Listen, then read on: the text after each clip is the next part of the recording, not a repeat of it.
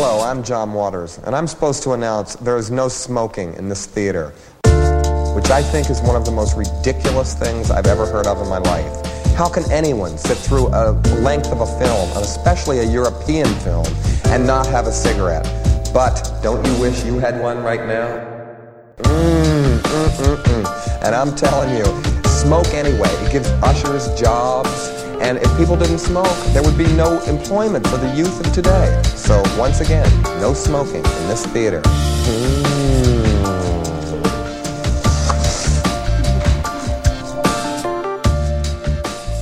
I mean, this is also a Or class Monger movie in like a really weird, real way. I don't think it compromises on No. like it's it's meat for Yeah. that. Meat. Uh, we Thank should. you. I don't know. We'll talk about it when we're actually talking about it. Um, Sounds like we're talking about it. Yeah. Thank you very much for listening to Try Love, a literal roundtable podcast about movies we saw and people we met at the Trylon Cinema in Minneapolis, Minnesota. You can find us on Twitter at Try Love Keep Podcast. vamping. You can follow. You can find them on Twitter at Keep Trylon. Cinema. My name is Jason Daphnis. You can find me at Nintendoofus on Twitter. I'm Harry Mack, and you can find. I don't know why I said my last name. You can find me on Twitter at Shiitake Harry. I'm Cody. I just swallowed a big gulp of don- donut because Jason started the intro. gulp of donut. I'm sorry. Explain your your Love to gulp down semantics those there. donuts. Yeah, I don't want to talk about it. Um, That's fine. If What we ever do a on? live recording, uh, I will show everybody how I gulp a donut. And Making a that's- note So of look forward to that. Uh, you can find more content like this uh, on my Twitter at Cody underscore BH. Thank you for being with us, Cody. Thanks You're for a having guest me. this time. I'm, I'm going to pull that on next time that Aaron's on the podcast. Good idea. Yeah. Thanks for joining us today, Aaron. So glad Special you could make guest it. Aaron Grossman. Well, I drove over here with you. Uh, I live with you. I'm your roommate. It's pretty spot on. Yeah, i- is he here? Yeah, d- despite what it sounds like, Aaron could not join us today. He's baking cookies with his fiance and family. Which is the sweetest thing. They promised to bring me back some, or at least he has. I think she's sticking around. Anyway, Diana, please join us on the pod. We'd love to have you. please do. Uh, this will likely be our first episode of the new year. So, Oh, wow. happy new year, everybody. Um, Feliz Navidad. is that? Nope. It's not. I just wanted to say it. It's Christmas time right now when we're recording. And we Just right. reset. All right. Uh, today we're going to be talking about the 1940 Ernst Lubitsch film, The Shop Around the Corner, uh, played ceremonially at the Trylon every Christmas. Uh, I think all of us are out for that, so we watched it at home, and we're going to be talking about it as sort of a cap, I believe, to our Lubitsch short run. I don't know if there are any more that are. I believe this is it. Yep. Uh, so And um, we all watched it on the Criterion channel. Um, is that correct? Uh, Criterion, if you're listening to this, uh, Jonathan Criterion, listen up, uh, open your ears. The subtitles were doing really weird things uh, during this movie. Um, your did they have like the HTML like the Yeah. HTML and formatting would H3? sometimes come in, like if they were trying to emphasize a I think word it was in it somewhere. was whenever they used italics. There Yeah. were Oh, uh, like the bracket I. yeah. I'm pretty Mm, sure that that's they had rough. bracket Yeah. I bracket slash I. yeah. Get your italics guy looking at that. Have you guys Um, ever written subtitles? No, I haven't. No, I was- applied for a job once to do that, but I don't think I got a, it. I think there's a like one of the leading in the nation is Caption Max, and they're down in South Minneapolis. Yeah, I that's drive where by I them applied. day to and from work. Um, I did too. I think to that same spot. Found out that I didn't really want it because it seems like grueling Yeah. work that's really hard to get Didn't right. they? I think like on the application. I don't want to Let's smirch please. caption caption max, but we're talking about shop around the corner. You know, Yeah. all private It's about enterprises. Yeah, immoral. Um, but I, I think that in the job application they said something like. Is it wasn't it like uh they they paid like half a cent a word or something for yeah, subtitling? it wasn't good pay. Yeah, it was what I wanted at the time to be back here. same. Yeah, Um, I was here, but I also wanted to you know stay here and be able to survive. I wanted to live. I just wanted to live. Um, but back in my pirating days, uh, Arr. or um, yesterday, uh, when I would, if there were no subtitles available, like subtitle files you could attach to a pirated file, I would like try to write them myself. Oh. And I got like through maybe a couple episodes of what was it? What show was I watching? Anyway, but it is really hard to get those right. Like to Yeah. put in the right uh, formatting and like the right timestamps and everything. So I empathize with people who don't get captions quite right. But when it's uh, like if Netflix showed up with some really shitty subtitles, I'd be like, "Fuck y'all!" Like you you are one of the biggest entertainment companies in the world right now. You can get captions right, and for, at least for accessibility's sake, if not for like my pedant my pedantry. That's an interesting point, though. I never thought about everything that goes into subtitle crafting. It might the way be- you have to follow an audio track. Yeah. along- yeah. It might be easier now because of like auto transcription and you might need to just go Sure. like clear things up. Like YouTube is apparently pretty good about that. Um, but then you get things that slip through the cracks like the shop around the corner. Uh, are you familiar with like the really early years of fan subbing like anime back in like the early 90s have you seen any screen caps of like because you know this was before uh, anime was shipped overseas um, by companies and so a lot of the the anime that people were watching back then was literally dubbed by japanese speakers in america or uh, sort of aspirational japanese And they were like speakers. college students, Yeah, right? right. Uh, and some of the dubbing is really funny because like they they'll literally like write into the subtitles in this thing that you're watching that's ostensibly a, an actual product. They'll be like, I don't know what the fuck she's saying right now. like it'll just say that when when this person's talking, like right over the subtitle. It's yeah, it's really funny. There's a bunch of really funny examples of that. Isn't there some, just one more piece of this tangent. Isn't there some like pretty well known anime that never like properly got, um, translated when it came to the West? So they just like completely rewrote the script based on what they were seeing rather than what the plot was supposed to be? yeah, I believe a, like the really English version example. of it. I forget what it's called. It's I about know what it robots or some, or demons or something. It's like kind Akira? of a cartoony. I don't think it's Akira. I wonder what Akira is really about. uh, anyway, that's that's That city's really- actually called Neo Minneapolis in the Japanese version. 2019. There's a cra- crater over Eagan. Good. Thank you for joining us uh, for Little or not Little Shop Around the Corner. Little I've done Shop that like Horrors around five the corner. times. Uh, the Shop Around the Corner, Jimmy Stewart and, um, and Margaret Margaret, Sullavan, uh, as the lead characters who uh, spark up a romance by anonymous mail, um, not realizing that they are uh, also acquainted in real life um, as employees at the same department store, Matuschek and Sons. Manichek and Company. and Company, not Sons. they don't have sons, That's important. not yet. Uh, Maybe, and- probably not ever. Uh, unless, Sorry, unless he, yeah, yikes. Uh, unless he adopts the boy near the end. Oh, Rudy? little, little Rudy wouldn't that, be, wouldn't that be sweet? Rudy was already 17. He would have to get there pretty fast. That's Otherwise, that's why I'm is in such a. Is like, oh, let me tr- treat you to this feast, and then we'll go over to my house that, and do some think that paperwork. was his? Yeah, that was his implication. It is a very long Christmas thing. Yeah. Would be a very Christmas thing to do. Um, and uh, uh, Sullavan and Stewart are um, played as sort of uh, in competition with each other for the good graces of the boss uh, at the at the department store. So the main tension there, the dramatic irony is they know they love each other, but their occupation, their position comes between them, more or less. Yeah, they hate each other in real life, even though they're falling in love via correspondence. This sounds like a little movie called "You've Got Mail." That's because it is. You've got mail. Thank you, Cody. Uh, that was a remake of Shop Around the Corner, right? Yeah, Uh, is that Tom Hanks and Meg Ryan? it is Tom Hanks and Meg Ryan. I think Steve Zahn is in it too. Really? Shout out Really? to Steve Zahn. I haven't seen You've Got Mail in a long time, but uh, a lot of people know that movie. I feel like that maybe don't know this one. Is Um, is Steve Zahn the uh, No, he's Like not. the- he's not the Matuschek equivalent. no no no the the Vadas equivalent? I could see no, him. he's uh the like the Pirovitch equivalent, Oh, if anything. okay. So like the funny man on the side Yeah. kind of deal. It was great to see uh, um, Bressart. Felix Bressart back again. yeah, It that's is, effective. isn't it? And is uh anyway, we can we can go on. Um uh so what is your first opinion of this movie? Like uh, this was our first everybody's first watch of it, correct? Yep. As it was with the rest of the Lubitsch films. I really liked it. Um I talked to Cody last night. I feel like he liked it but didn't really like it. Sure. That's exactly what you told me. I'm just trying to read back what you sent. Yeah. Um, I can take it from there, Jason. Um, Please. that was me throwing to you pretty explicitly. yeah. Um, I wanted to make it awkward. Mission accomplished. Yeah, congrats.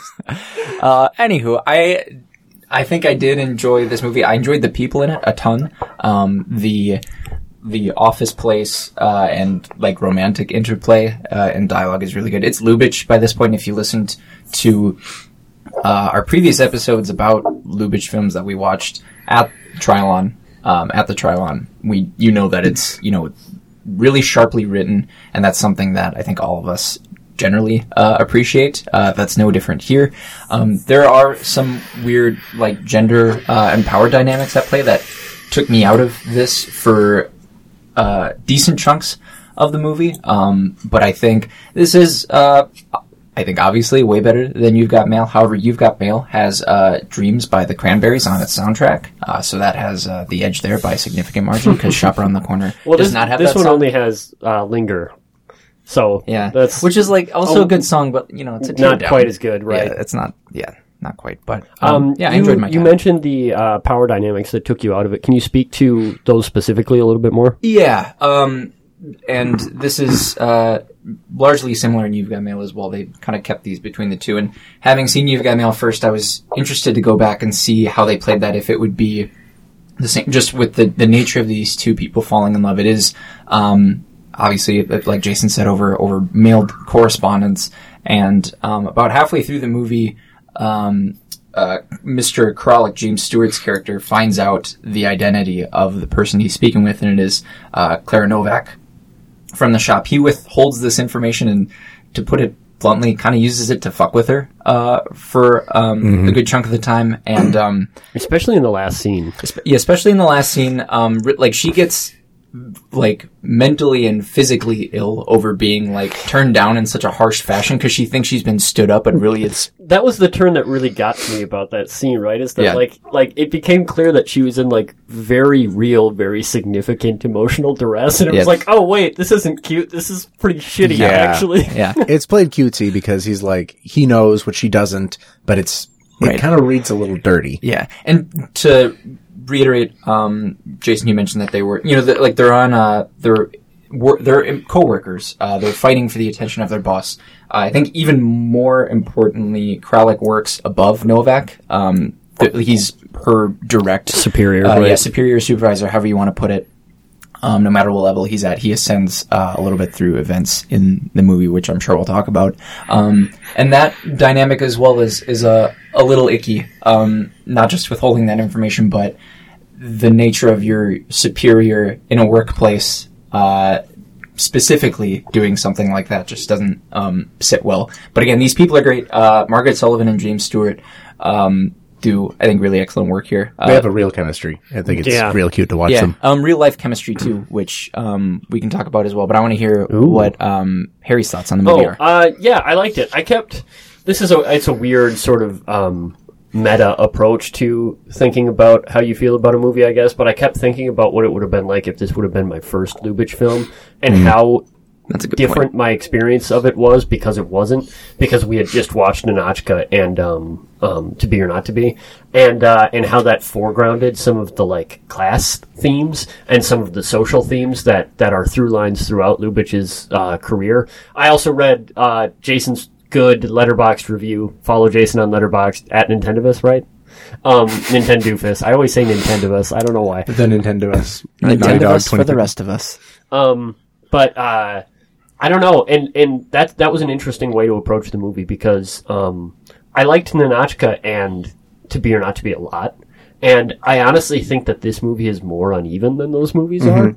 Yeah, it's, Um, it, I won't cut you off. Go yeah, ahead. no, I'm sorry. Uh, f- like particularly, I think that the the sort of B plot of Mat- Matuschek that runs through this movie never actually integrates with the A plot in any satisfactory way, and that B plot is also like far and away I think what we spend the most time with in this movie. Like this is a this is a movie that is as much about Matuschek as it is about the two leads to mm-hmm. the point where resolving the movie at the end, re- resolving the romantic plot felt sort of unearned to me because we had spent so much time in Matuschek's world and following his arc that I felt like the romance was actually kind of underserved. And that might be a very hot take because I know that this is a very well regarded romantic story. Right. Um, so I guess on the other hand, uh, what is here of the romantic story really works for me. Uh, like Cody said, I, because Margaret Sullavan and James Stewart are so great. Uh, in particular, I think that like there's a really interesting um, point at which like I think Jimmy Stewart's portrayal of this character gives him so much more depth and nuance than I think is even on the page in a really interesting way. Like I, ca- I came away thinking that uh, Alfred Kralik was like a really dynamic, really well realized character, largely because of the performance that Jimmy Stewart had, which is really cool. Um, I What, thought what do you mean by that? What does he bring? Oh, I don't know. I just like there's there's a lot of sympathy to Kralik, and there there's like this um Jimmy Stewart has, has does a really good job of portraying the like social climber desperation at the heart of Kralik character in a really interesting way to me, where like you you get the sense that he's he's exasperated and he's um, sort of performing this uh, this put together uh, man about town persona that uh, I I felt really worked well for this character. Where like he he seems to understand how tenuous his position really is, and he's desperate to hide that from even himself. Right. Despite being the longest tenured employee at Management Right. Company, having been there nine years, he still has he, he still feels a little uneasy and, uncertain, like and it he could drop. he he deeply chafes at the power dynamic between he and Matuschek. It was like he he had been there so long that he was able to have the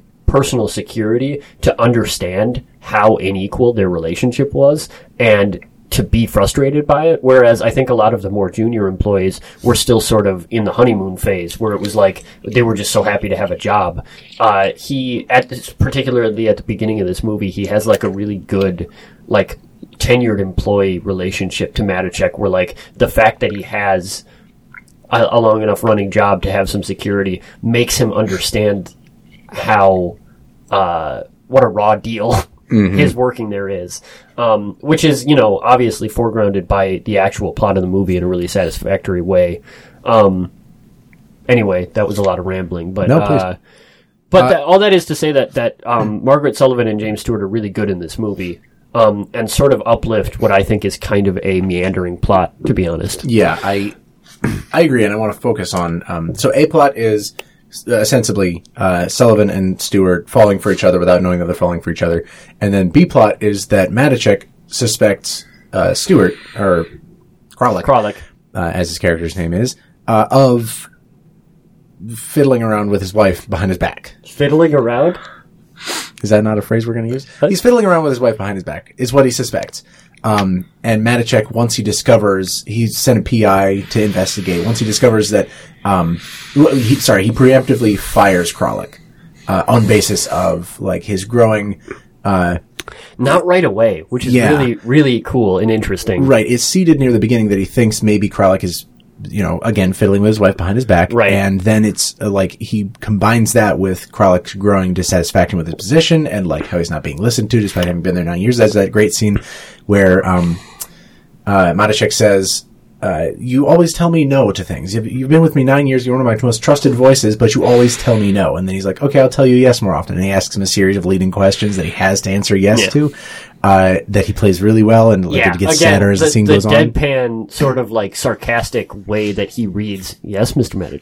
Like, Mm-hmm. Yeah. is really good. The writing's really sharp. so uh, that is sort of leading um, to a like a conclusion that well, if I suspect he's cheating on my uh, or he or my wife's cheating on me with him, and he's growing uh, like less and less satisfied with, his, satisfied with his position, I'll get rid of him. Not in a malicious way. He does write him like a good letter of recommendation, just like in a sad parting of ways way. Um, but he does that so preemptively before finding out that it wasn't that somebody is cheating on, with him uh, with his wife, but it's not Kralik. It's another uh, one of one of the workers at the shop, Ferenc Vadas. I'm just Yeah, going to stick that Yep, pronunciation. we can just call him Dick Tremaine. Uh, it works. It's an exact one to one. And uh, that is sort of what kicks off the darker B plot of Matuschek because he then tries to kill himself in a back room Yeah. before being stopped by the errand boy, incidentally. Peppy. Who's a, who's Pepe's a, a fucking hero, dude. he really Pepe's is. a hero. He's also like the great, like Lubitsch puckish, like Yeah. C tier character who's Yeah, just he's- on the margins, sort of representing the the themes in the in like a farcical way, kind of in a similar manner to the the original three uh, communists from Ninotchka. I was about to say he's Yeah. sort of like in this film where uh, Felix Bressart is sort of like uh, the the sideman, the the wingman, the the funny guy. Um, this Peppy character played by uh, William Tracy is then like he sort of fills that space. Where Right. he's like the very quick, very witty, uh, very like uh, and also self-serving. like like a weird funhouse mirror for the movie's plot and Mm-hmm. themes, right? Right, because he is the lowest of the low at Matuschek and Company. He's just the errand boy who sent out like three times in the span of ten minutes to go get a bar- bicarbonate of soda for somebody else who's just like having some acid reflux that day. Um, the B plot that uh, emerges from Matuschek uh, is that he is sort of bedridden, um, after a fashion, or, or sorry, he's hospitalized after his uh, suicide attempt. Uh, Stewart Kralik becomes uh, manager of the store while he's out, uh, and but this is all after he's already learned uh, that uh, Novak is like his mysterious correspondent, Right. Uh, which it like. I don't know, like you said, I don't know that it naturally like hands those two things Right. off These two to plots each other. just coincide Yeah. in this movie. I don't think there there's ever a point where they integrate in a satisfactory way. do they do you think that the like Matuschek's suicide attempt and his like realization that he was wrong that he acted too quickly that he th- didn't think things through before like firing uh, Kralik do you think that that gives him some form of empathy by the end then? Like is that what's is it just like because we don't see Matuschek again more or less until he comes back to the shop and they've made $10,000 in a night and it's great and like you you people made me money excellent and Yeah. then he seems appreciative of They're everybody kind of going for like a Christmas Carol thing with Matuschek. a little bit And maybe that's just because this is a Christmas movie and I was like led to read it that way. But uh, he, I think you're right in that that's what the movie's going for. Um, but kind of like Ninotchka and Ninotchka's Drawbridge, like we talked about on that episode, I don't think they ever actually get there. Maybe it's just because I despised Matuschek so much that I was unwilling to see that. But like, even that last uh, scene when he's like so gracious and happy. It's like, like you said, it's because they just made him a bunch of money. It's like I don't know. I Yeah. I don't really know that that he actually learned anything, or even if he did learn anything, that I particularly care about what he learned. Yeah, that's ultimately a question I had, and uh, Jason, I think you phrased it better. But like the like these two plots, maybe you could argue the a common thread that they have is like they are propelled forward by frail, fragile male egos. Oh yeah. And like Matuschek and Kralik both do some pretty impulsive things based on various insecurities they have stemming from obviously very different places. But I wasn't sure if like that if the movie did those justice. Um, like uh, fired Kralik uh, because he thought he was um, uh, having an affair with his wife, um, and then it turns out it wasn't him, and then he just gets hired back. Meanwhile, Kralik does some like pretty not great things. Uh, it, I guess you could argue this is where they intersect too. Um, he gets fired and he doesn't want to meet up with uh, who he finds out is is Clara, um, the other the person on the other end of the the envelope, so to speak. I don't know. Um, and like that that doesn't get fixed. Like the, we that doesn't come back around in like a good. Uh, like there are no consequences for That's that. a really that- that interesting weird. point. This movie is sympathetic to male insecurities and exploring where those insecurities come from, and even exploring what those insecurities um, make men do to one another and to particularly the people beneath them, either in social hierarchies or in professional hierarchies. Um, but it's not interested in. I don't want to say punishing, but portraying those insecurities themselves as something to be overcome or something that are that are weaknesses or um, lamentable on the part of the male people themselves, right? I, I don't think that that I mean Matuschek obviously arguably has a comeuppance in that he his um, selfishness and his uh, greed manifesting in, in the way that he kowtows his empl- or uh, he reigns over his employees and acts as the dictator of the shop might have something to do with the fact that he's in an unhappy marriage and uh, and his wife chooses to sleep with one of his employees, which kind of seems like a particular gotcha. It's also interesting. Uh, they do a really good job of unpacking Matuschek's psychology in that he thinks Kralik is the um, the perpetrator, who is essentially a younger version of him, and like they really set that up hardcore. At least in Matuschek's eyes, they aren't actually, but he talks a lot about how he has like some some clear like Freudian envy of Kralik, where it's like this guy's young, he's hotter than I am. My wife, he says at one point, there's this heartbreaking line where um, is like, she didn't want to grow old with me. So like he realizes that he's growing old and that his faculties are sort of, or his his um, impressive, austere demeanor is His leaving appeal, him. yeah. right. And and he's being left with only this shop, and so you get the you get the sense again. The movie establishes the sense that like the reason why he is such a dictator at this shop is because that is the thing that he can control, and like that is how he clings to this status and identity symbol it, uh, of his his sort of wealth and all that that represents to him about who he is as a person. Yeah. Uh, the way that he can maintain that is by being an asshole at his shop, essentially, um, and that backfires on him, and he can see that, and that's what prompts his um, his weird relationship with Kralik. Um, Yeah, I I think I think you hit the nail on the head when you say that uh, the shop is Matuschek's way of like the, his last bastion of like dominance of control in his life, right? Um, where he can tell people what to do, where he can like override, where he can buy a bunch of singing cigar boxes and like get mad when people tell him no, that's a bad idea, and then it's proven to be a bad idea. Um, but I think that sets up a really interesting framing of the story and its characters in that they all have to exist within that space. Yes. Right? They all have to like pay obeisance to their boss, of course, but also acknowledge that it's just a f- fragile masculinity. It's just like a manifestation of his fragile masculinity. Uh, and like they're, they're working within his personal power structure, which of course is influenced by a larger like capitalist power structure that, um, that creates divisions between uh, employees and encourages them. Like, there's one scene where, um, Bressart's character, uh, Pirovitch, uh, right after Kralik is fired, he gets off the phone with Kralik and says, you know, I'll be there soon. We'll go get a drink or whatever. And, uh, Matuschek hears him getting off the phone. And he's like, I hope you don't mind, Mr. Matuschek, that I'm going to go, like, talk to, that I'm going, like, he's probably feeling pretty down right now. And Matuschek sort of, like, begrudgingly says, well, I can't control what you do off hours. they have to be so deferential to Yeah. Matuschek. It's And all it's like- Mr. Matuschek, please, Exactly. Mr. Matuschek. Thank you, Mr. Matuschek. He was like, oh god, burn this fucking store down. uh, so I think that's None just- more so than from Vadas, right? Right. Like he's Oh, uh, which is a good point. Yeah, Vadas is, Bootlicker. is the exemplary per, uh, employee, right? Because Yeah. he's such a kiss ass, such an obvious like s- worm. it's like it's fun that you get to sort of mask your suspicion of him as maybe the person with whom Mrs. Matuschek is sleeping under the guise of like he's just a kiss ass. He's just getting more money from the boss, but he's not. He's like fleecing the man's wife. It's I think that's really smart. It's really like, good. because there's one scene where um, Vadas just shows up out of a Rolls Royce. Wearing, he's decked out in furs, and he's like, "I bet you're wondering where I got these things." He's not even how, how are you hiding making it. that Yeah. much? How you how am making this much money? that's a different type of male ego. uh, Exactly. at work there. and everybody's just like, I don't wonder. Like, who cares? We know.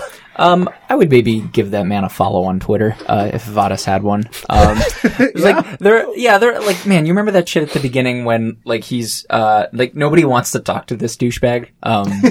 And he's like overhearing things, uh, and like he overhears Kralik say like, "Oh," uh, or he asks uh, Pepe to get him, um, uh, you know, like some tums uh, from the drugstore, and he was like, "Oh, I may have had a, a little too much whatever food it was uh, at the the Goose Mati- liver. the goose liver, yeah, I th- or, or I think I may have had a little too much goose liver, and then no, wait a minute, wait a minute. What's wrong with goose All liver? I said was I had a little too much goose liver. yeah, and then Vadas was like, "Oh, you think? Uh, did I? Uh, do you think it's? Uh, did I hear you say that was that it was bad? That the Matuscheks like made bad Right. food? No, no, no, no, no, no. Uh, Yeah, no, just, it's- uh, just not one word more, not No, one no, word wait a less. minute. Clarence, get over here. Wait a minute. I didn't say anything of the sort. Yeah. uh, um, yeah, it's like the secret police in the Nachka, right? That first Yeah. scene really does a great job of establishing the the nature of the competitive nature of the sort of false merit- meritocratic system Mm-hmm. that uh, retail and I guess capitalism All service industry large, jobs, yeah. yeah, has has rendered on these people and, and what it does to them, the way that it makes them competitive and, and sets them against one another um, by nature of the way it's constructed, like you said in your Letterboxd review. um, yeah, uh, that was my favorite part of the movie. Probably is that this is absolutely a class movie. Um, we had talked about the Lubitsch touch in our previous two episodes. I I really admire the way that he refuses to ignore or refuses to overlook the material realities, the historical realities, and the social realities of the worlds that he is building the story around. In fact, in lieu of overlooking them the way that a lesser romantic comedy might, he feels compelled to foreground them. He feels compelled to make them the uh, the meat of the story that he's telling um, and the the um, the engine in which they're they they're driven, the way that they define his characters and the plot.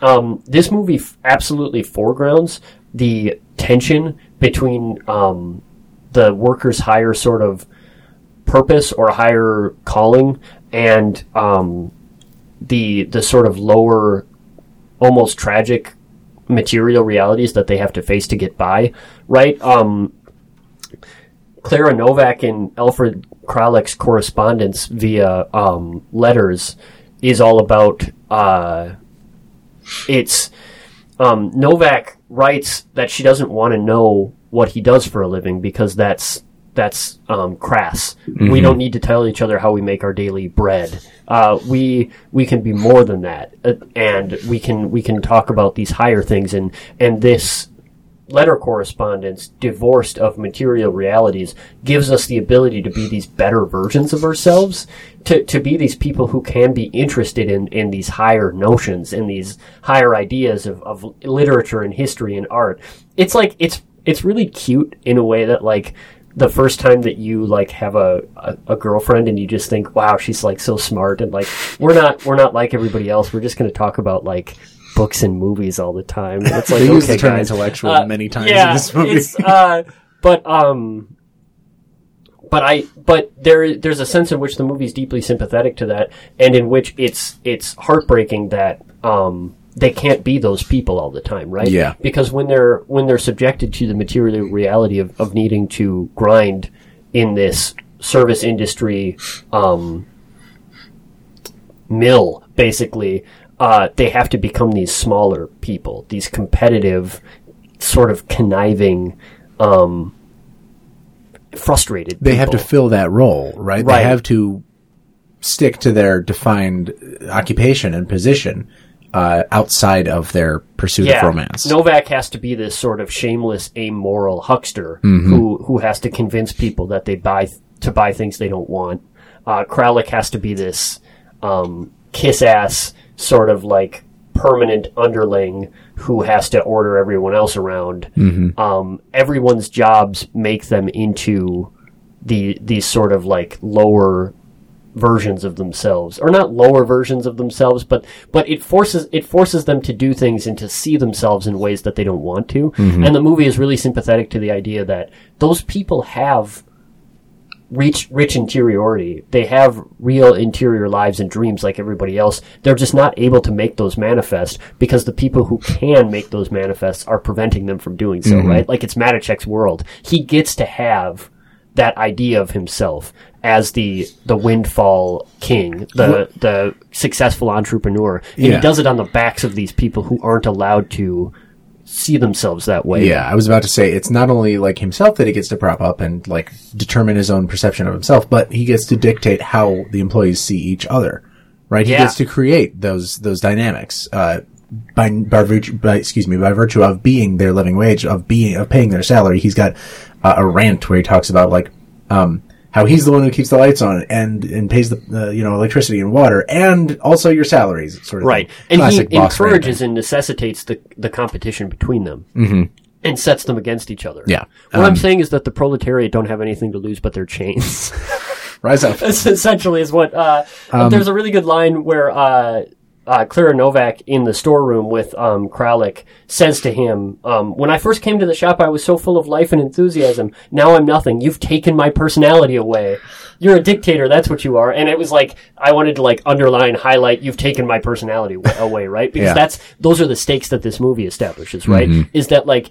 At, after after hours, these two can write these beautiful letters to one another, where they can fall in love with each other for their minds and their souls Right. and their dreams, and then you juxtapose that to the harsh material reality of grinding and, and how they have to be these uh, angry, frustrated, competitive hucksters Yeah. during their day just to get by That's the Lubitsch touch. and and yeah, and, and what a and what a sad reality that is that that that our that our system for accruing the wealth we need to survive will reduce people from who they can be in the letters to what they are in reality. And that uh, that was the heart of my Letterboxd review, uh, which was just a one sentence, well, two, I guess, phrase about um, how commodified labor uh, exists only to divide. It is Right. like it imposes that hierarchy, that structure onto people who otherwise would have been like fantastic lovers, right? Like they get along really well. Fantastic fantastic lovers. lovers.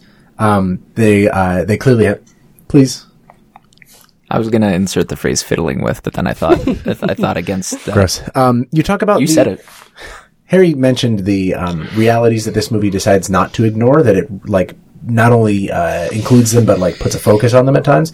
Um, Hungary joined uh, the Axis powers in 1940, and this movie Yeah. explicitly ignores everything to do with World War II.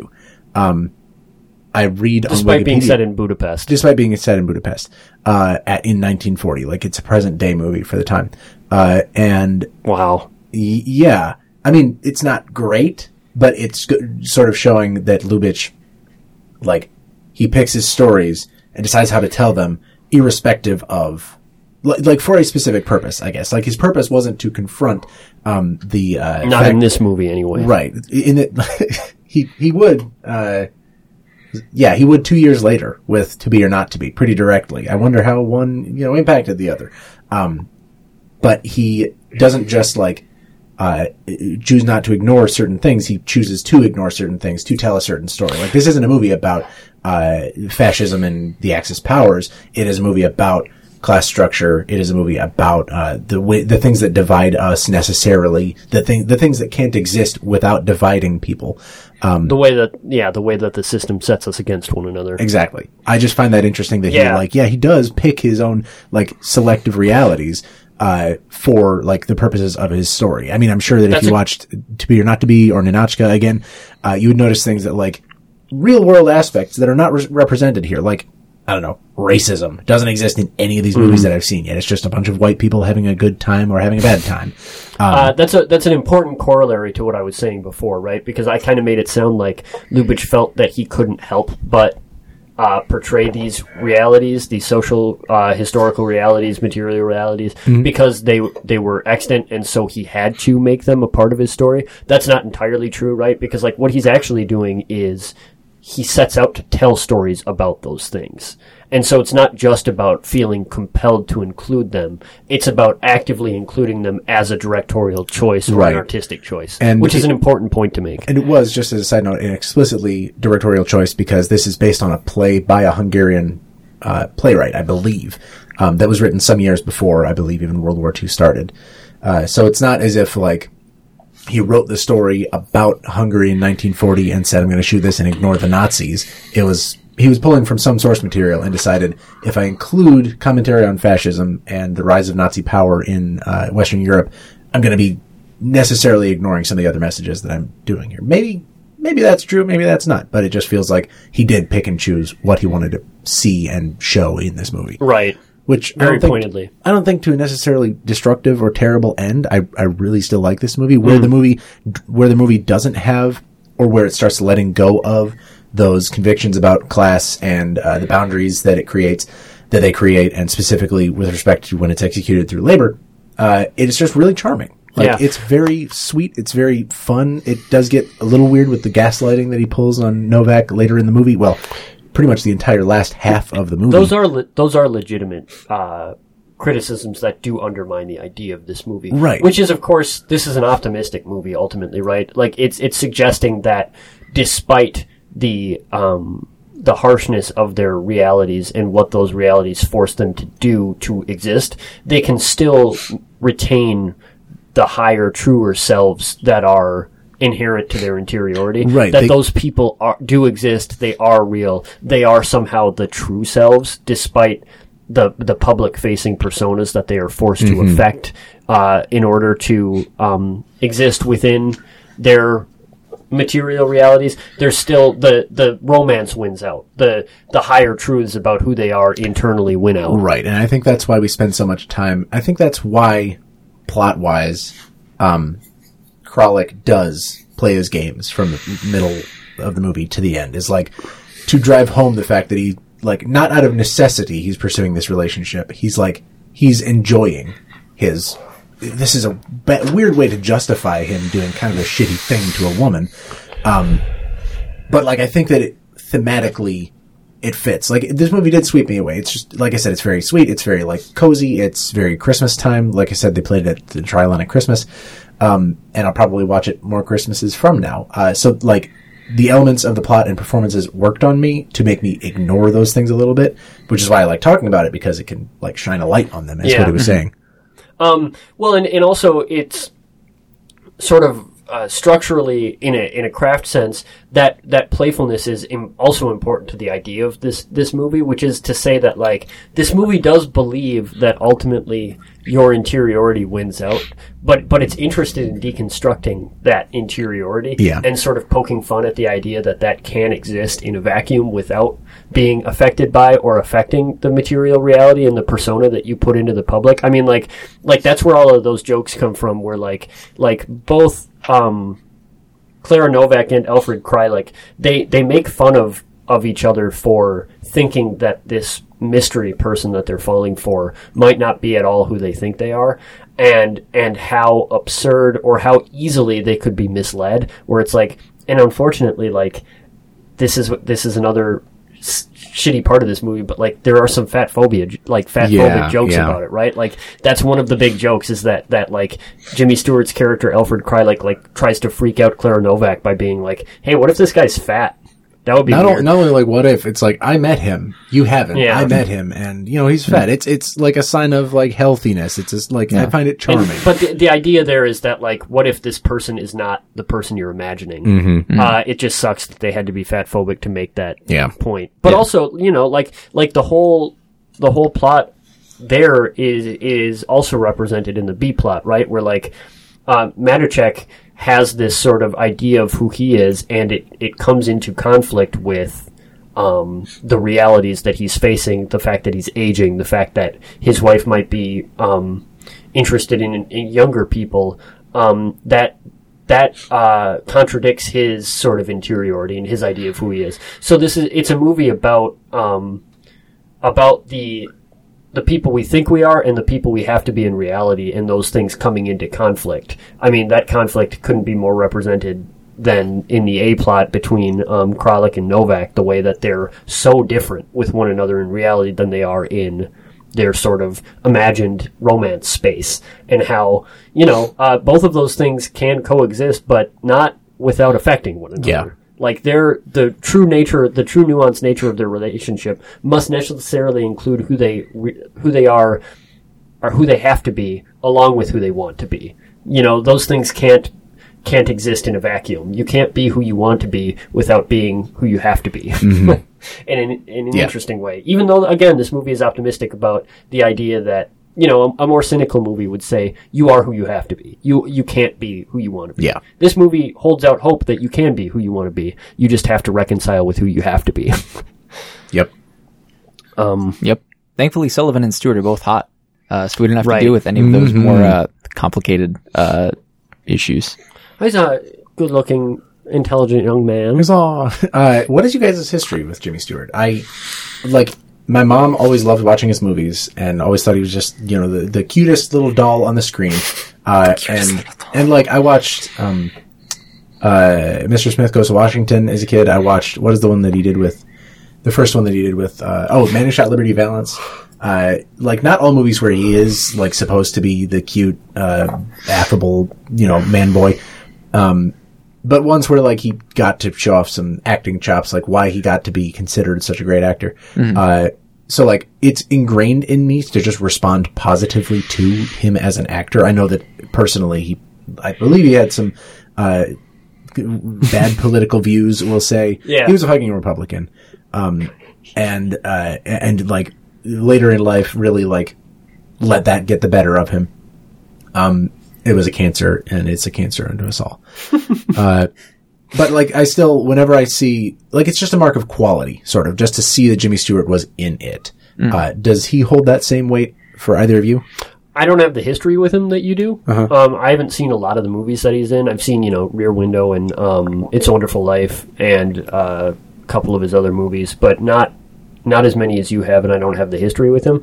Um, I think he's a really good actor. I think that, that he's a really good actor and also an idiosyncratic actor in a in a way that the greats often are, where somehow he is always just Jimmy Stewart, but that elevates rather than reduces a performance. Yeah. Kind of like Marlon Brando, where it's like Marlon Brando has only ever played Marlon Brando, but somehow that makes it better Right. as opposed to worse. There's something yeah, which imminent is, about it. There's something weirdly uh, that's the opposite of acting, right? Like you're supposed to disappear into your Mm-hmm. role, but instead these men like that or a- actors and actresses like that can elevate a role by not uh, disappearing into it. Mm-hmm. I feel like that's true of Jimmy Stewart, where like every Jimmy Stewart role has the idiosyncrasies of Jimmy Stewart, where he says, "Wait a minute," like 700 times. Yeah. He talks with his hands a bunch. He like he does the thing where his eyes get really big and he goes full Jimmy. Uh, that was John said that John Murray at the Trylon. that reminds Jimmy. me uh, in uh, the second Thin Man movie.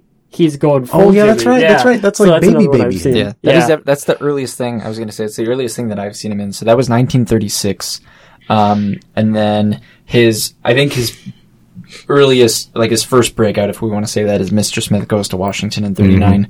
Um, this uh, Shop Around the Corners a year later. Uh, Philadelphia Stories that same year, 1940. Man, what a, I, I like that movie a lot. Yeah, and then um, it's just uh, a few movies that I haven't seen, and then he uh, does service. He does time in the war, um, and it's not until 1946 that he has another project. But that project is "It's a Wonderful Life," and that is, I think, maybe even Imagine before. coming in hot off war to Yeah. drop one of the like biggest of the holiday most- movies of all time. Yeah, one of the most famous movies, period, maybe Yeah. of all time. Uh, and I think I agree with Harry in that at some point he just becomes the like he becomes capital J Jimmy capital S Stewart, uh, and like elevates movies by his presence, and it's not him. It's it's not he's trying to fit a character. It's the character fitting him, maybe. Right. yeah. Or And the there's- director's there's, like, fitting him. some nuance added to it. You know, Yeah. I mean, like Vertigo's another good example of like just being Jimmy Stewart, but that making the movie better. You got to imagine that that role was written specifically Oh, yeah. with his face in mind, Yeah. right? Like, uh, with the like the do do do do yeah, do with his yeah. hair flopping in his wayfish hair flopping in the wind in 1962 or whenever that movie was made. he made. does have a, a wide-eyed, uh, you know, 100% Jimmy moment. Um, in, does. In uh, the one I'm thinking of is when uh, it's in the it's in the first act and Of what, Vertigo? Uh, no, sorry, uh, Shop the Around the shop Corner. around the corner. Uh, he just has this this big, uh, you know, th- this big conversation with Mr. Matuschek uh, about the box, and he was just like, you know, look, people are going to open this box 20 times a day. They're going to get a cigarette each time, and they're going to hear this fucking song every goddamn time. they're not like this is a bad product. You don't want to do this.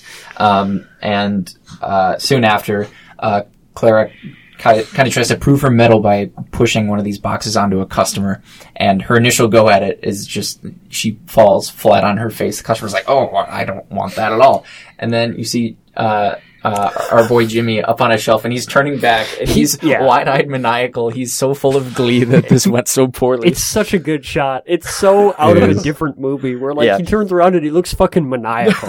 it's so good. Uh, one last question about Jimmy Stewart. Who is the modern day Jimmy Stewart? God. Who fills that role? That like, again, they don't need to disappear into the role for it to be good. They don't, th- they are attractive, but still goof, goofy and like approachable. the first person I think of when it comes to like them literally being the same person and like I, I'll, just, I'll say Seth Rogen because I uh, like not I'm from gonna like let him explain that. not from like the again specifically for the he is the same person in each movie. He's obviously not the same caliber performer. He's not on like the same like equatable tier. Yeah, yeah. You know, Yeah. we're This going is you know what I was hoping 1940s. this, this is Yeah. brutal to Jimmy Stewart. Damn.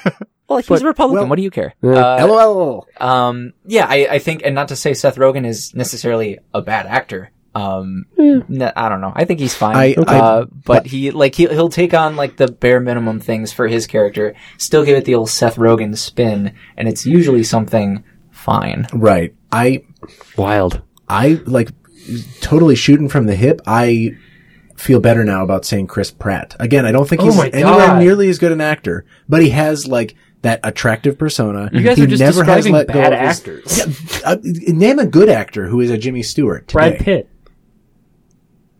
He's Wow, not. I He's not did it. approachable. He's barely funny. I mean, he's a better he's a better analogy than yours is. He's a better actor than ours. He's a better actor. I don't think of him as the same person No. in each one, though. oh, No. really? No. I do. He, Oh, he- I don't. I think he. d- I, like he doesn't because he's been around so long. It's hard to say that he disappears into roles. Yeah. but there are ones where like I nearly forget while while I'm watching it that like this is Brad Pitt, the same Brad Pitt who was in you know Inglourious Basterds, or the same Brad Pitt who was in uh, whatever. I think he has more range than Jimmy Black. Stewart. Again, not to necessarily shit on Jimmy Stewart, one of the best actors maybe ever, but like I think Brad Pitt has a wider range. than- Interesting. Yeah. I mean, I, I would probably agree based on what Jimmy Stewart I've watched. I think that he's great in whatever he does, but he kind of has three or four ways of playing a character that happen to fit very, very well where they are. You would say I would say George Clooney, but George Clooney is just Cary Grant. Like so, you can't Yeah. make that Unfortunate. analogy. Unfortunate. Yeah.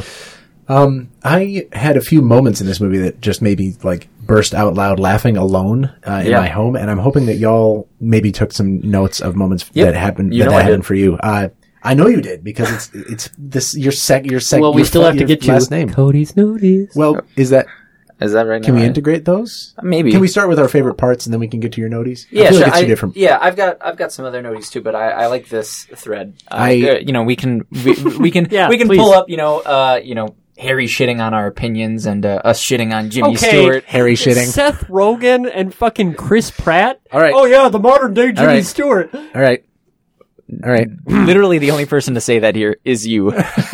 Uh, so, um, I'm not mad. my that's my that's my secret. Try love. I'm always mad. we uh we've been talking about this movie as like a long arc and we've been speaking in broader story concerns with like plot points to back them up but it is like in part a movie that's made up of great little moments too um one of my favorite earlier moments is when uh it's Matuschek is asking for Jimmy's or uh Kralik honest opinion. Sorry, again, Alfred it's Jimmy. Kralik. it's Yeah, yeah. Jimmy. Nobody calls him Alfred. Uh, Chris, so Chris Pratt, uh, he has a line. uh, he says to Seth Rogen, um, uh, Matt, Matuschek, Matuschek is like, give me your honest opinion. I want to know what you think about this, like this music, this cigarette music box. Uh, and he's like, now don't, don't tell me lies. Don't tell me what I want to hear. And then it, pan- it like, it cuts very quickly to, um, Pirovitch w- walking down the stairs or opening the door. And then just the, you hear off screen Matuschek say, now I want your honest opinion. Yeah. And he just pulls a 180 and heads back out the door. And it happens like three times. He's coming down the stairs or he's coming through a door Yeah. or he's just walking in the room. It's so well timed. He has such good like that that guy Felix Bressart has such Yeah. good physical comedy about him. He's a great physical. oh comedian. my Yeah. god! Uh, so that was one of my favorite parts. Um, I actually had the I, the full Jamie moment as one of them Yeah, because Yeah. like he it's turns fantastic. around and his eyes are just Yep. eight balls in his head. Uh, uh, there's there's a shot, and I think it's pretty well renowned, so it's not like a secret.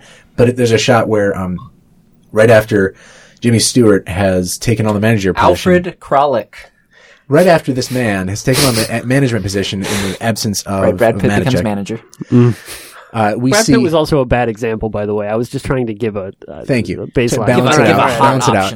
Uh, that we see for the first time the mailbox where Novak receives her mail, and it's this like beautiful panning shot. It's a great that shot. scooches over, and the uh, depth of field skips just so quickly as we like we see her hand popping in, uh, and it's empty. Of course, she just feels around in there, doesn't see anything, and then we see her face, like her eye. Pop through, and it's just like a beautiful shot. It's sad. It's a little Yeah. bit like you know what's happened there. That like he didn't send the letter today because he's manager now. Um, but it's just like it just looks really good. Um, oh, uh, and I wanted to. I'm going to do this uh, where Matuschek is outside during Christmas Eve.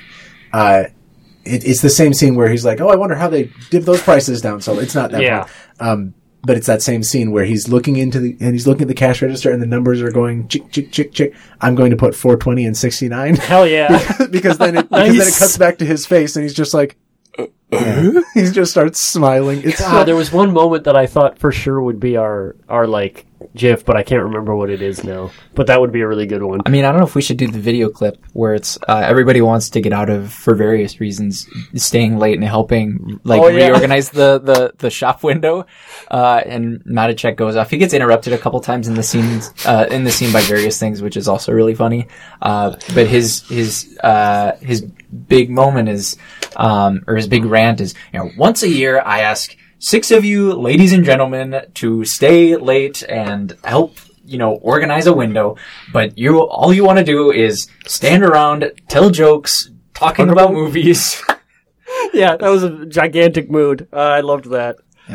Um, I couldn't work for Matuschek no. Uh, because that's all I do. I mean, all of these have potential to be collateral to Yeah. go Yeah. with our episode. Yeah. Don't worry. Uh, there's, I think it's when, oh yeah, uh, Pirovitch and Kralik are talking, and Kralik was, uh, like, they're talking about money, and they're talking about Kralik, like, looking to move into a new place, and they're talking about how many rooms, uh, he needs, and Pirovitch is, you know, uh, kind of cutting him off and saying, "Oh, you can do that in this room. Like you can uh, do all this." And then Kralik's like, "Well, wha- what if I want to entertain?" And then Pirovitch is like, "Eh, uh, "Entertain? What are you, an ambassador?" yeah, a really good dad sort of like takedown joke. Yep. Uh, Uh, what other ones were there? Um, when uh, after oh um the uh, when Kralik and and uh, Pirovitch are looking in on on Novak uh, in the store and she's eating like a donut or something, uh, and then just Pirovitch goes Kralik beat beat she's dunking. oh yeah, that's so. And he's like, "Well, why shouldn't she dunk?" It Yeah. was so funny. Yeah. Like that was such. a... I wanted to Dude, the watch like soulmates. ten minutes of them just like commenting on what she's doing And you inside don't the see- restaurant. What I love about this scene is it never cuts, so you don't see her. You're just Yeah. listening to their Yeah. descriptions of what she's Right. doing, like She's maximizing reading their a book. pitch. No. She's got a. It looks like she's got some Anna coffee. Karenina. I think it's like a scone or something. She's got like a scone. She's Oh oh. she's she's, she's dunking. dunking. She's dunking. Kralik. She's Oh my dunking God, the scone. Kralik. Well, no, why, why shouldn't, why shouldn't she? Not? Oh, what's wrong with her? Uh, Harry, do you have any? Uh, Yeah. yeah. Well, um, my favorite parts of this movie were probably all the instances in which Clara Novak completely gets Kralik's ass. Like, holy shit, does she light that dude up? Yeah. Like in like four different scenes, she just like has these these burns that are just devastating. And even he's like he's like. There's a really funny part where like he's kind of like into it. Like he's a little turned on by the fact that she's just completely just demolishing him, um, which I really enjoyed and thought was hilarious. Um, there's a there's a really funny scene right after, uh, maybe not the the most sensitive, but right after um, Matuschek tries to uh, kill himself, and Pepe is has stepped in in a farcical way as his like caregiver, his care like uh, watchdog, and um, he's talking to the doctor, and the doctor's like, well, it seems, or the Pepe's like, it seems to me like a classic nervous breakdown. What do you think happened? And then the uh, the doctor is like, well, I, he gives this long explanation, including like technical uh, medical jargon, where he's like, I think his hip his hypothalamus is enlarged, and that's causing this pressure to build up. On. And then there's this beat, and Pepe goes, "Is that more expensive than a nervous breakdown?" Which I thought was hilarious, Yeah. and also like weirdly thematically resonant uh, Yeah. with the Yeah. um. Pepe has a lot of those moments. Pepe's Like, got some great oh, moments. man. Yeah. when he comes back into the shop, uh, one of the greatest flexes I think in the history of this galaxy. when he gets on the phone with Mrs. Matuschek? Yeah, well, he, so he gets on the phone and he, uh, I, I, he, I think he, he calls somebody, right? And he's, uh, like asks to them to send over, you know, four or five, you know, potential errand boys so he can look them over. Uh, and I, I think it's maybe in between calls where he's like, Oh yeah, uh, like we're getting a new errand boy. I'm a clerk now. And then Pirovitch goes, "Oh no, that's awful. Who would do such a thing?" um, and then Mrs. Ma- Matuschek calls, and he just tells her off right then and there. Her. I'm gonna have to clip that one too because that's a really. It's so good. It's very fun. I mean, like questionable in terms of how he's approaching the situation, but it is very Yeah. like poetic justice. Right? yeah, this whole well, movie, right? Especially because like we're like burning with the the fires of the proletarian uprising by then, so it's like hell yeah, tell her, Yeah, and get your own goddamn soda bicarbonate from now on. and Pepe finishes it, and he's like, "Well, that got her. Draw your own conclusions." Yeah, It's like, yeah dude, after he, is- fucking he boss. essentially He's tells such them all that she had been sleeping with. Yeah. He's such a good character. Uh, early Yeah. on, um, with um, shit, what's uh, the Dick Tremaine name? Vadas. Vadas. Vadas is talking about how he like it's like the first scene or something. He had like a, I had a, a most uh, precipitous night out with a young woman, and then uh, like one of the one of the female clerks is just like. We don't want to know the poor girl's name. it's like, f- fuck yeah, like get him. And it also like it just a lot of the squabbling in this is so true to like working at a, a job like that where like all of your coworkers are just wise guys who just nail you whenever you, they like get the chance and it's like it's that was really fun and really endearing to me. Um at one point uh Jimmy Stewart's or I th- I think uh Clara says to Alfred are you deliberately trying to spoil my evening? And it like immediately recalled Phantom Thread to me in a really funny way. Um if we're uh sorry real quick things that this movie reminded us of um there is the this whole like through line where uh you know uh Kralik's fucking with her uh you know trying to now that he's like thoroughly demolished her emotions he's to try and get a little more out of this cuz uh Clara's to give her secret admirer a Christmas present, and she's gonna get him one of these cigarette boxes, and then uh, Kralik's like, "Oh, why- why don't you, uh, why don't you get him a nice wallet? Yeah, Nothing mother- more romantic than a wallet. The motherfucker just wants one of the new wallets. Yeah. I hated what, that. what are the what are the imported pigskins? And he's he's selling her on this wallet, and I haven't seen a lot of Mad Men, but it was like the most Don Draper shit. Where it's like, hey, you, you open this up, and you, you he's got the letter on one side and a picture of you on the other side. Yeah, it's that- not a wallet; it's a time machine. And that, and that and that's all the music he needs. And I that was a moment I laughed. I was like, me. this the It goal was really this good, man. and also I wanted a wallet. I was That like was like, looking at yeah. the wallet. I was Holy like, shit. "Damn, that and then alright." Pirovitch like mirrors that almost Yeah. directly Oh. because And he knows what's going And on. And then he sells Novak on the wallet also, and finally gets her to come around on it. And then he storms. It, he like he like charges over, really excited, into um Kralik's office, and he opens the door. and He goes, Kralik, you get the wallet." End like, scene. Your boys have got you. It's so good. uh, yeah, I, I like I like this movie a lot. Yeah, me like too. this lot. Um, oh, the very ending. Uh, with the earlier, it's seated when they meet in the diner. And he knows what's going on. She doesn't yet.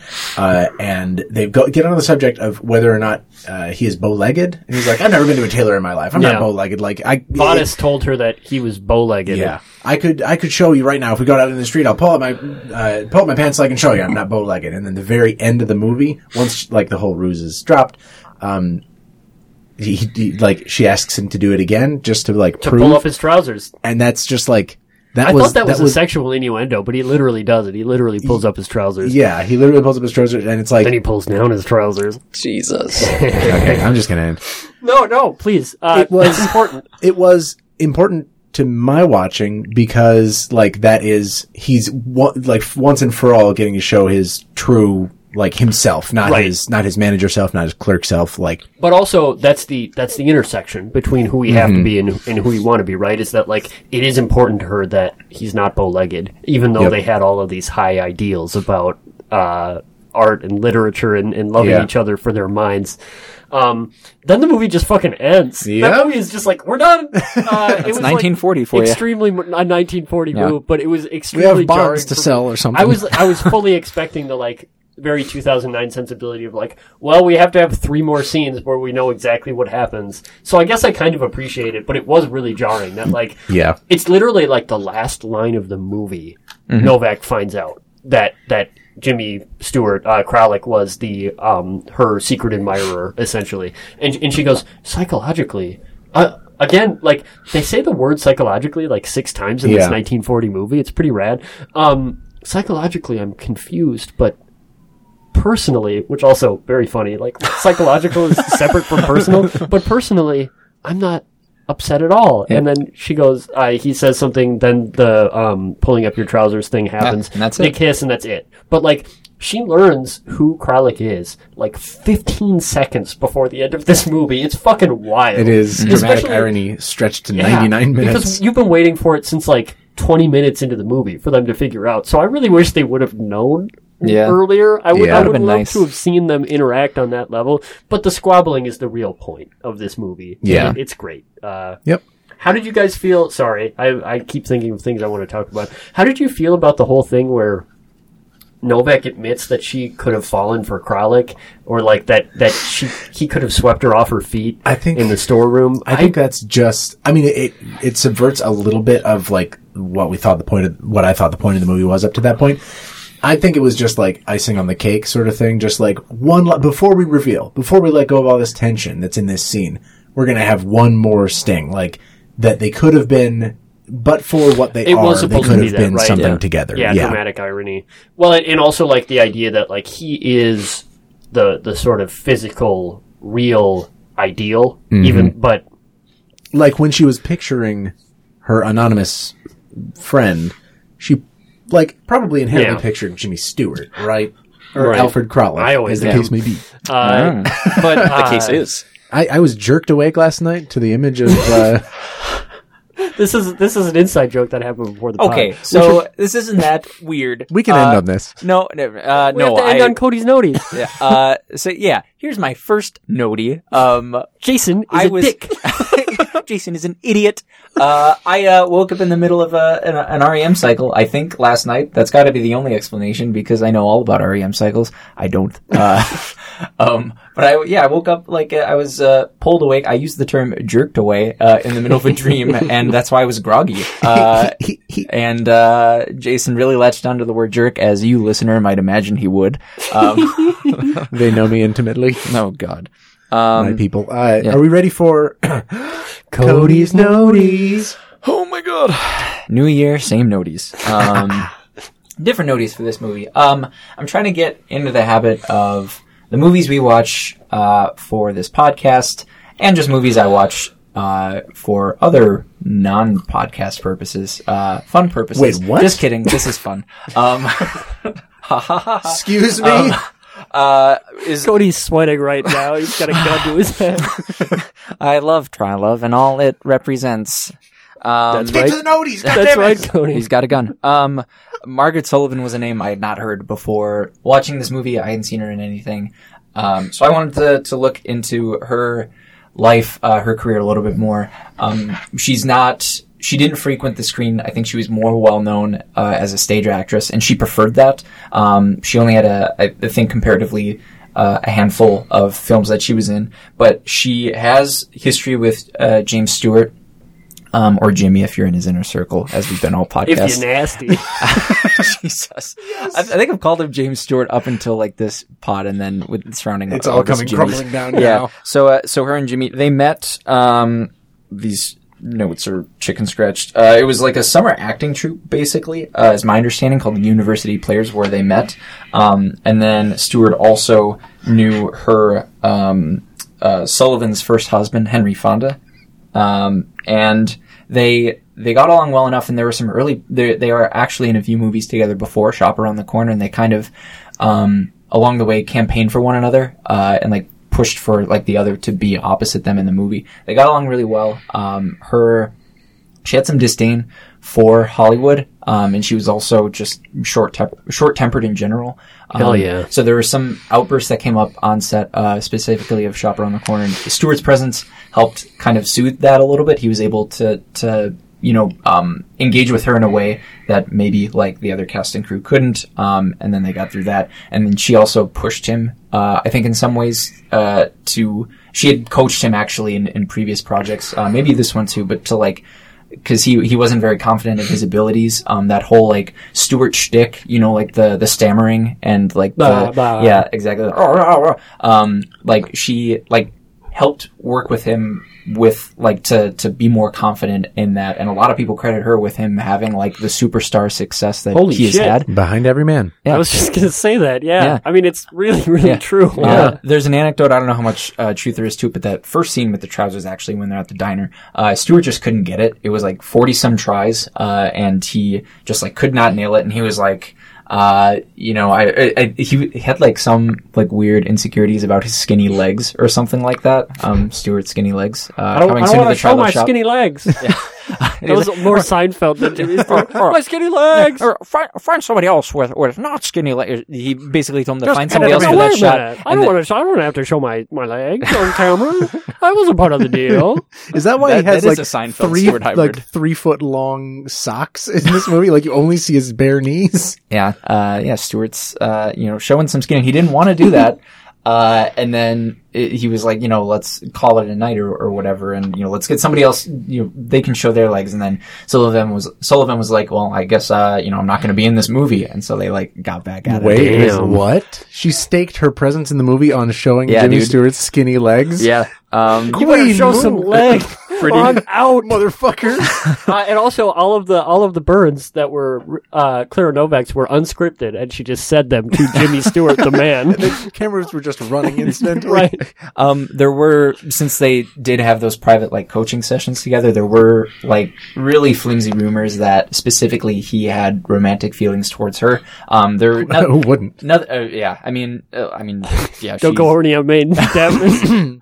Um, but those, uh, I think to this day remain unfounded. Uh, it's just, you know, the, you know, all time 1940s gossip. Um, the end of her life, uh, is not like super happy, um, but I want to do it. Some justice. She had, uh, a number of marriages, uh, I think at least four. Um, I only did really mild research leading up to this. Apologies for that. But there was um, some uh, issues with custody of her children from one of her marriages, and they had decided to live permanently with their their father. You know, her uh, you know the spouse that she was separating from at the time, and then she just kind of broke down. Uh, after that, there were a few um, incidents of her, you know, um, kind of growing uh, like more uh, closed off uh, and she did spend some time at uh, uh, one, maybe more mental clinics just to like kind of get herself back on track. Um, So she was dealing with um, some uh, some version of depression uh, and just general, uh, as it said, mental frailty.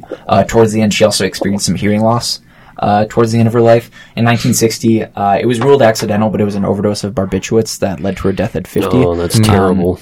Yeah, she didn't. Uh, you know, again, we, we said she didn't frequent uh, like the the big screen. Um, she wasn't in a lot of movies. She had a few TV appearances near the end, uh, but it was like five or six years um, before her death, where she just wasn't in anything and just kind of living in in, in solitude with herself and, and her family. She's remarkable in this. Yeah, this, Yeah, this is not great. a bad way to remember her. Yeah, um, I think this is the thing she's most remembered her uh, that she's most remembered for. But I would be like very interested in finding other projects that she's a part of because she's great. and I'm I'm willing to give her uh, s- single credit for Jimmy Stewart's career. I'm Yeah, okay with me that. too. Single-handedly made Jimmy Stewart the man he is. Imagine what he would have been without her. Just a and this movie. mediocre Republican who's afraid to show his Just a legs. s- skinny white Republican.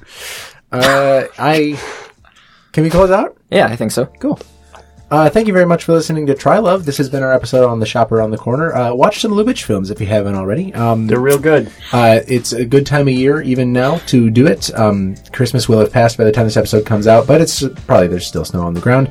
Uh, and I would implore you to watch any of them. They're all they're all good stuff. Well, any of the ones we've seen anyway. I can recommend. Um, uh, my name is Jason. You can find us, our podcast, uh, Try Love Podcast on Twitter. You can find the Trilon Cinema at, at Trilon Cinema. You can find me at Nintendoofus. Uh, I'm Cody. I don't have a donut in my mouth this time. You can find me on Twitter at Cody underscore BH. And I'm Harry. You can find me on Twitter at Stocky Harry. We're in the same room, but we're not in the same planet. I had that one written down to say.